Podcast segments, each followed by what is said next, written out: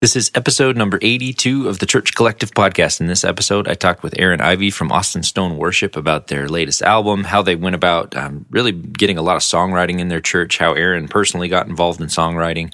A uh, lot, a lot of songwriting stuff in here. And again, we always go back to the heart of um, why it's so important to understand who we are in Christ and, and what we're doing for Him. Um, even just some practical stuff on how to work with uh, your your lead pastor and really like meshing your songwriting endeavors with what your church is doing and all the fruit that can come of that. So we're going to hop right in with the Church Collective podcast, episode number 82. Well, I've been the worship pastor here at the Austin Stone for seven years, and I never imagined myself being a worship pastor at a church. Never, ever, ever. Um, I loved music, and uh, I didn't grow up in a Christian home. Uh, I, I, didn't grow up going to church. My, my parents were both Christians, but we didn't really kind of do a whole lot like in the life of the church. And, um, you know, it just wasn't on my radar. I went to college and um, loved music. I was a music major for a little bit and then ended up being a communication major. Came to know the Lord when I was a freshman in college. And, and then the Lord really opened my eyes up to these songs that were written for people to sing like to God with. Like I, would never really made that connection. I went to a, a, conference. It was a passion conference. It was the very, very first one actually, and God just did something in my heart that year that was just unbelievable. Um, that that's the year that that really I came to know Christ personally, and started to get a sense that that He, um, you know, had some sort of like something in mind for me, some sort of plan for me. It just kind of felt like he was kind of arranging some things in a way that it made me feel like, okay, what are you what are you doing here? You know, I found myself knowing how to play an instrument and loving music sure. and loving people and wanting people to know about this this person Jesus that I had met that had totally changed my life. And just found those pieces kind of working together. Um, so I started learning how to play the guitar, you know, and learned how to play some chords and some songs, and just fell in love with um, with with doing that, you know. But never imagined myself like in the role of like a pastor at a church. Okay. And so fast forward several years, you know, after college, this is like 15 years later. Um, the man, the Lord has just like planted me in this place that I absolutely love with this this city and these people that I just completely um, feel like privileged and honored to, to be around. And so I've been a pastor here for seven years. And, um, you know, we never said like, hey, we should start recording music or we should put out worship albums. And never, it never started out that way. I've just, I've had this kind of um, thing in me that loves writing songs for my church and for my people. And so for the last seven years, that's what we've been doing. It started out where it was just me and a couple other people writing songs for our church that occasionally we'd use if they were good. You know, if they were bad, we just we wouldn't use them. We just shelf them. Um, but throughout those seven years, God started bringing in some some other some other songwriters, and it became kind of this this small team of people that loved writing songs for the church and we loved doing it together. And so the first kind of thing that we recorded together was a couple years ago and several records ago, and it was really just intended for our church. We had no no agenda or aim in it being something that was for anybody else other than our congregation here in Austin. And so that's that's why we recorded it. We didn't spend a whole lot of money doing it. It was just like, man, these are songs that our church is already singing.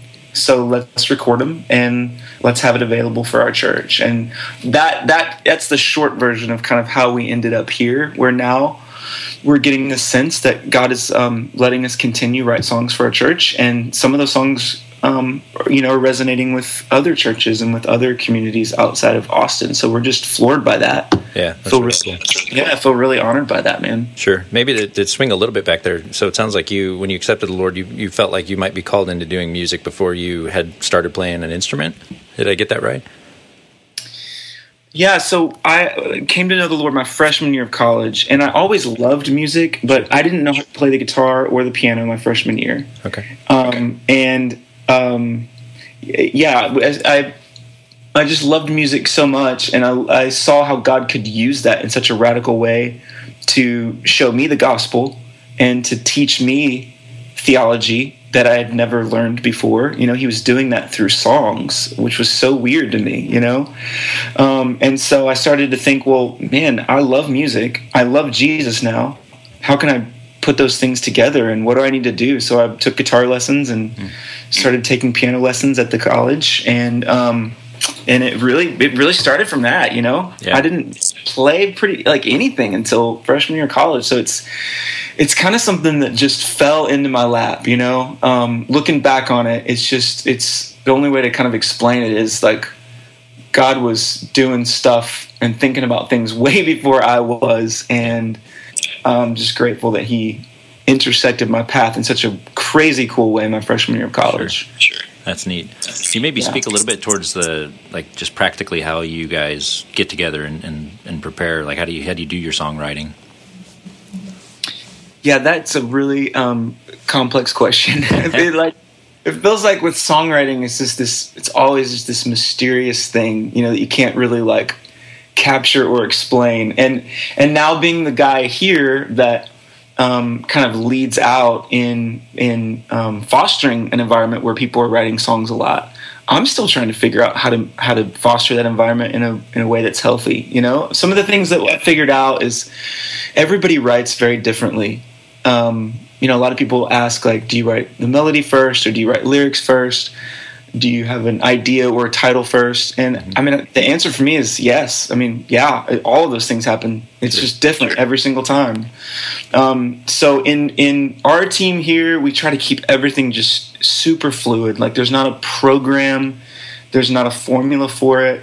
Um, we have two times a year that I will have like an open invite for songwriters to go on a songwriting retreat. And it's kind of like first come, first serve. You know, there's usually like 15 or 20 beds at this retreat place we go to. And it's, um, it's three days of, of songwriting um, where I'll set up, um, you know, some time slots where we're writing together and we'll, we'll separate into groups of two or three, but there's no like order for it or plan for it. There's no theme um, it's just, hey, these are, we're all kind of interested in the same thing. We, we want to write words that our church here in Austin, our people can use to, to sing to the Lord. And so there's kind of this like commonality that everybody comes to the table with. And then when you unleash that, you know, without any sort of borders around it, mm-hmm. songs always come out of it. Always. There's not been one single retreat where a handful of songs haven't come out of it, like good songs, usable songs. Sure. There's a there's a whole lot of songs that we never ever use. You know that I mean songs that I write there that are just terrible. but um, you you kind of have to write a bunch of terrible songs to get a few really great songs. It's like yeah. exercising exercising a muscle. You know, you just have to do it all the time. So right. that's thing is the rhythm of um, songwriting retreats. The other thing is we um, we have a space um, here in Austin um, that uh, that we can use for for co-writing, and so we'll just always be setting up co-writes with our worship leaders here at the Stone. So whether it's me initiating it or another worship leader initiate it, over the years we've just kind of developed this this this kind of like posture of, hey, we always need to be writing, because even though there's been a thousand songs written about grace, like my experience with God's grace is unique. It's the same grace and it's the same gospel and it's the same God, but the way I've experienced His grace is unique to my story and to the things that God has done in my life. So I need to write songs about grace, even though there's been songs written about grace before. Sure. You know, so we, we kind of have that sort of attitude and heart here is like, hey, let's just always be writing. And let's always be writing about the same truths of the gospel, but let's kind of infuse our own personalities and our stories and our journeys inside of that. So, second way we do that is just like a routine of of constant co-writing, you know. And then the third way is that um, for myself and for any other songwriter is we, we, try to be in a in a routine of like always writing like individually. Mm. So um, I read a really good book a couple years ago that helped shape this. Um, it's called The War of Art, and it's just a book about um, creating art. It's not necessarily about songwriting. It's not about faith. It's not about um, you know worship music, anything like that. It's just about creating art. And one of the things that it talked about that was really convicting to me is is if you're going to be an artist or you're going to be a songwriter, at the very least, right, whether you're great at it or not, at the very least, you should at least be committed and devoted to becoming better at it. And the only way to become better at something is to do that same thing every single day. So a guy who's, you know, designing skyscrapers well that's what he thinks about every single day is he's an architect of buildings you know or a dancer or um, you know any other sort of like creative outlet and a lot of times for songwriters especially like worship leaders we're, we're so busy with other things um, in the life of the church that usually songwriting is the last thing that we kind of have time to spend working on. So we've we've tried to like hold each other to this kind of expectation of like man you need to be writing something every day. Whether that's like a phrase or a song title or a poem a verse a chorus something you know just exercising that creative muscle where you're sitting down at a blank piece of paper and writing something. And that's been really, really helpful for me. It helps when you're in the co writing. It also helps when you're in the songwriter retreat that you're not just like looking at each other with blank stares, but you can go back to this journal, this kind of collection of little bitty thoughts you've had all along the way. Mm-hmm. And you see God kind of like drawing connecting dots between them. Th- th- those kind of things have been really helpful. Yeah. Just practically speaking. Yeah, I mean, um, speak a little bit. You, you, mentioned in there too that you got to write some bad songs to get some good ones. Could you like speak to how you guys, in a healthy way, eliminate those ones that that you know you need to set aside or maybe save for another day? Like, how do you guys sift through all the stuff that you're you're you're like the throughput that you guys are, are creating? Yeah, absolutely. It, it takes a lot of guts to to be vulnerable enough to share a song with somebody else, you know, on a, like a critical level, not just like showing it the first time on a Sunday, but like right. literally showing it to somebody and saying, "Hey, give me feedback, man. Like, does this make sense? Is it compelling? Is it beautiful? Is it singable? Is it theologically accurate?" It takes guts to do that, you know, sure. because it's it's just very very vulnerable. And so um, the the way like practically that we weed out some of the not so good songs is is just we have to be kind of okay with realizing that all content is good all content might not be usable, hmm. right? So the fact that you wrote something is good. And just by shelving that and putting it kind of in the pile of like, eh, it's not excellent, but there's no reason to ever trash anything. Let's just put it in the pile.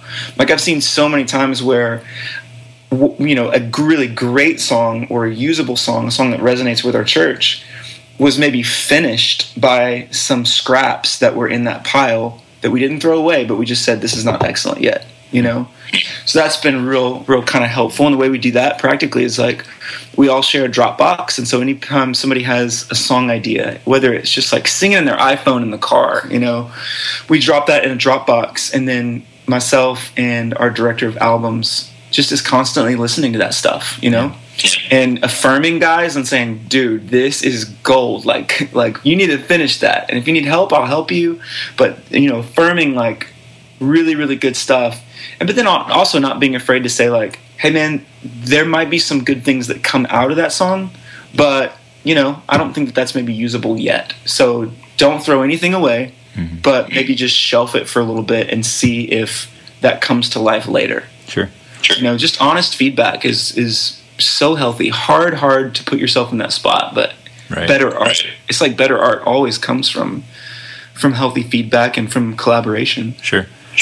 So how um, I guess what does it look like? What did your like weekend set look like? Is it all original music? Do you infuse you know some of the regular church standards, or what like what do your weekend services look like? Yeah. Um, so here at the Austin Stone, it's usually about half and half. Um, we live in a culture here in Austin that is not a very churchy culture. Um, so uh, most people don't come with uh, any sort of like um, background or connection to church. And so even when we use a hymn, a lot of people at our church will be like, man, I love that new song you guys wrote. It sounds so old, but you know, you guys wrote it, so it's new. That's cool. You know, and you're like, yeah. really? That's that's a hundred years old. There's just not a whole lot of people that grew up around church here in Austin, which is really refreshing in a lot of ways. Um, but it also means that you can't kind of rely on kind of standards or just big worship songs that are connecting everywhere else because a lot of people aren't connecting with that here. So we try to keep half and half, you know, sure. where sure. Um, about half of our songs are written for our church from our church because those songs are usually centered around a specific sermon series we're going through or you know just me as their pastor something that maybe is on my heart for them to sing but then the other half is is songs that are resonating with other churches also that i just i know are great songs that are theologically rich and singable and beautiful and compelling you know so it's about 50-50 sure what, what do you think how do you um how do you keep a finger on what songs your church needs to sing like what what are you doing to like really look towards like crafting your sets in a way that isn't just picking you know four or five songs, but like really this is what my church needs to sing this week.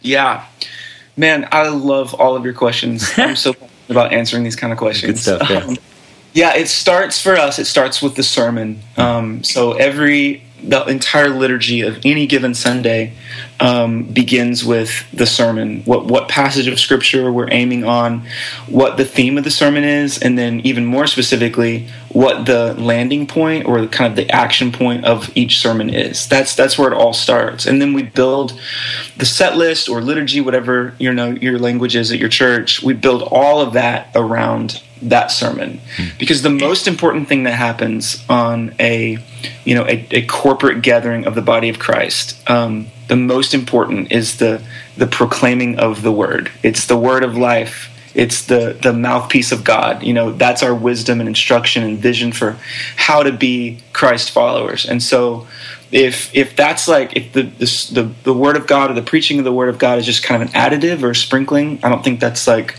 an accurate kind of picture of what is intended for a worship gathering, right? right? So everything else kind of flows from that. So then I'll just look at thematically what what is the song this is where I start, right? What's the song that we need to say and sing right after the sermon? So after the word has been preached and the Holy Spirit has brought whatever conviction the Holy Spirit wants to bring, my job as the worship pastor you know, very like sobering, humbling job is to say, okay, Holy Spirit, what what is the thing? What's the words that your people now need to confess or profess or proclaim or celebrate or whatever? What are those words after that preaching of the word? And then I just kind of sit with that and pray and talk to our preaching pastor about it too. And we kind of come to a sense of, you know, I think the Holy Spirit is saying we need to have a song that's confessing our need for him or we need to have a song that's celebrating the the, the risen christ and so we'll choose a song based on that and then the rest of the set from beginning to end kind of points in the direction of the word of god that's about to be preached and then the response from the word of god that yeah. we'll sing at the end. That's very cool.